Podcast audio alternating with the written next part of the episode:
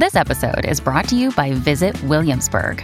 In Williamsburg, Virginia, there's never too much of a good thing. Whether you're a foodie, a golfer, a history buff, a shopaholic, an outdoor enthusiast, or a thrill seeker, you'll find what you came for here and more. So ask yourself, what is it you want? Discover Williamsburg and plan your trip at visitwilliamsburg.com. This next story is evidence that even an experienced outdoorsman always needs to be prepared when going on a hike. It doesn't matter if that hike is just a short mile long trek. Don't be stubborn.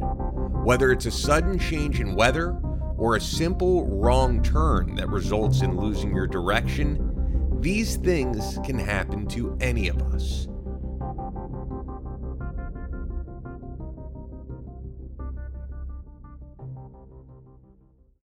Harry Burleigh and his wife Stacy live in Roseburg, Oregon, known as the timber capital of the nation.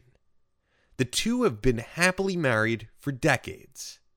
Not far out from where they live is a beautiful campground called Toketee Lake. Toketee Lake contains beautiful falls, camping, and fishing. An outdoorsman, Harry loves experiencing all of the great things that nature has to offer and the lake is the perfect getaway to do just that. The date was May 5th of 2021, and despite his past experience in the great outdoors, he hadn't gone on any such excursions in over a year. If you think back to that time 3 years ago, COVID was still of major concern, and much of the nation was staying safe inside their homes. Harry had a yearning to get out though, so that's what he did. He told Stacy he was heading out for the night to the campground and rising early the next morning for some fishing. Toketee Lake is a fishing destination home to German brown trout in particular, and that's what Harry hoped to catch. He got in a kayak and proceeded to explore. It took a while to find any, but he eventually would. Despite these fish being healthy and appetizing, Harry had no plans on eating anything he'd catch. In his own unique words, Harry explained, I caught a couple of nice ones, kissed them on the snout, and let them go. By early afternoon, a heavy wind would pick up, and it was impacting the steering of his kayak. Being cautious, Harry would proceed to paddle back to safety. Harry, however, was not done exploring. He'd been stuck inside his home for a year, other than essential travel like many of us were, and he wanted to make the most of the time away. He was several miles out from Twin Lakes, home to other species of fish like kokanee, brown trout, rainbow trout, and bass. He got in his car and drove that way. Upon parking outside the grounds, he left a note inside his windshield simply stating, Be back tonight. It was there that Harry decided, in addition to fishing, he would take a little hike that was part of the lakes. The trail Harry described as being only a mile and a quarter out from his fishing destination. So, really nothing to be worried about, he figured. In fact, he was so casual about hiking this trail that his footwear was the basic pair of leather sandals he'd used to kayak over some wool socks. As for other hiking accessories, he didn't bother bringing any of the basics, meaning no cell phone, no map, no sunscreen, and not even a water bottle. He had just his fishing pole, planning on making it to the lake, and that was it. Harry had no idea just how frightening of a turn of events things would take from here. Walking towards the lake through the tall timber, Harry would make a left turn early on in the hike that set him off track the expected mile and a quarter would become longer and longer. Now unable to deny he was lost, he frighteningly wondered just where the heck he was. By nightfall, it almost felt as if the universe was playing a cruel trick on him, winding up in a part of the trail appropriately named Deception Creek. He would sleep there overnight, doing his best to find a space to stay covered from the elements.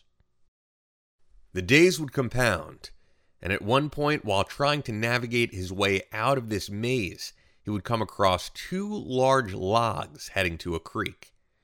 As he walked the logs, he lost balance, fell down, and hit his head right on the thick wood as the fishing pole's reel attached to his belt punctured deeply into his hip.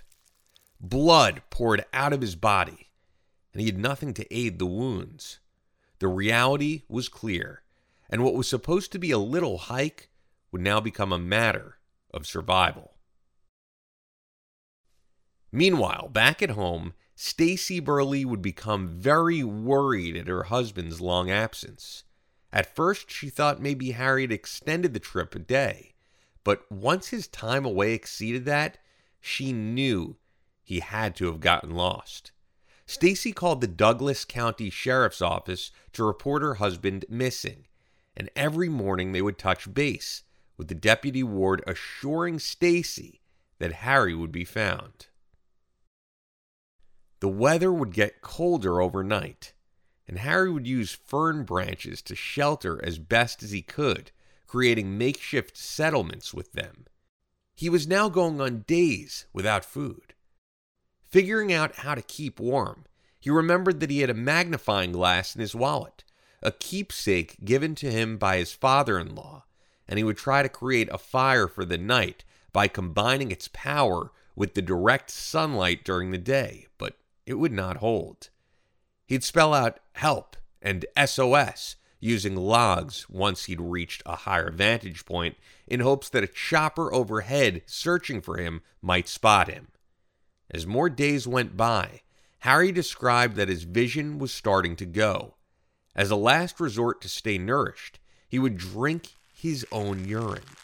Something he'd seen in movies and read about in survival books, but he never imagined he'd have to implement this into his own life at some point. Two weeks into this unspeakable ordeal, Harry would come to a massive rock wall alongside a waterfall. He would describe being mesmerized by it, seeing that there was a path to the top, and although it would be extremely difficult, the man saw reaching this height as his final chance in being found and avoiding dying from malnourishment. He would take a few falls attempting to climb up, and his sandal would even come apart. But he knew he needed to do this if he wanted to live. A rescue helicopter hovered above, but this was not to be the miraculous storybook ending you may have expected to hear at this point in our story. Extremely difficult to locate through the thick brush, Harry would race with what little strength he had left in him, and in the fight for his life, waved to get the attention of the pilot. Unfortunately, the helicopter just kept going, unable to see the man they were trying to locate. In addition to these choppers, though, were a hundred volunteers and additional canines scouring the area searching for Harry. These volunteers would come across the makeshift shelters Harry built to stay warm overnight. They now knew they were on the right track and stayed within the vicinity. They would leave food and notes at these landmarks, hoping to make contact with Harry. Eventually, one of these volunteers would finally reach the missing man.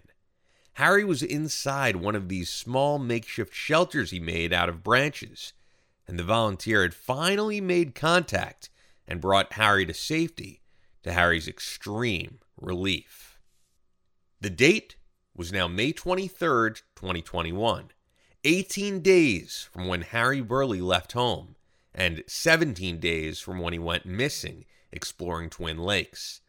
He would be transported by helicopter to Peace Health Sacred Heart Medical Center in Riverbend in Eugene, Oregon, He'd lost nearly 30 pounds and was put in intensive care for 12 days, suffering from malnutrition, dehydration, hypothermia, and gastrointestinal issues. His feet suffered nerve pain and had swelled up, appearing like footballs from all the physical trauma endured. Upon leaving the hospital, he would need a cane to walk. The 69 year old man would be reunited with his wife of 40 years, Stacy Burleigh, and the two would hold a press conference on behalf of Douglas County Sheriff's Office and Douglas County Search and Rescue to graciously thank those that helped bring him to safety. The story was an inspiring one for all of the residents nearby and to the nation at large, whom many have heard the news. It was also a lesson to be learned. No matter how many times people go missing in parks and campgrounds, there will always be people who don't take the necessary steps to ensure their safety.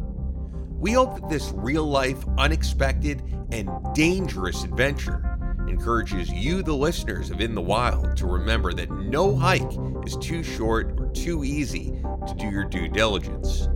Pack water, pack snacks, bring your phone, maps, sunscreen, extra clothes, and anything else you may need.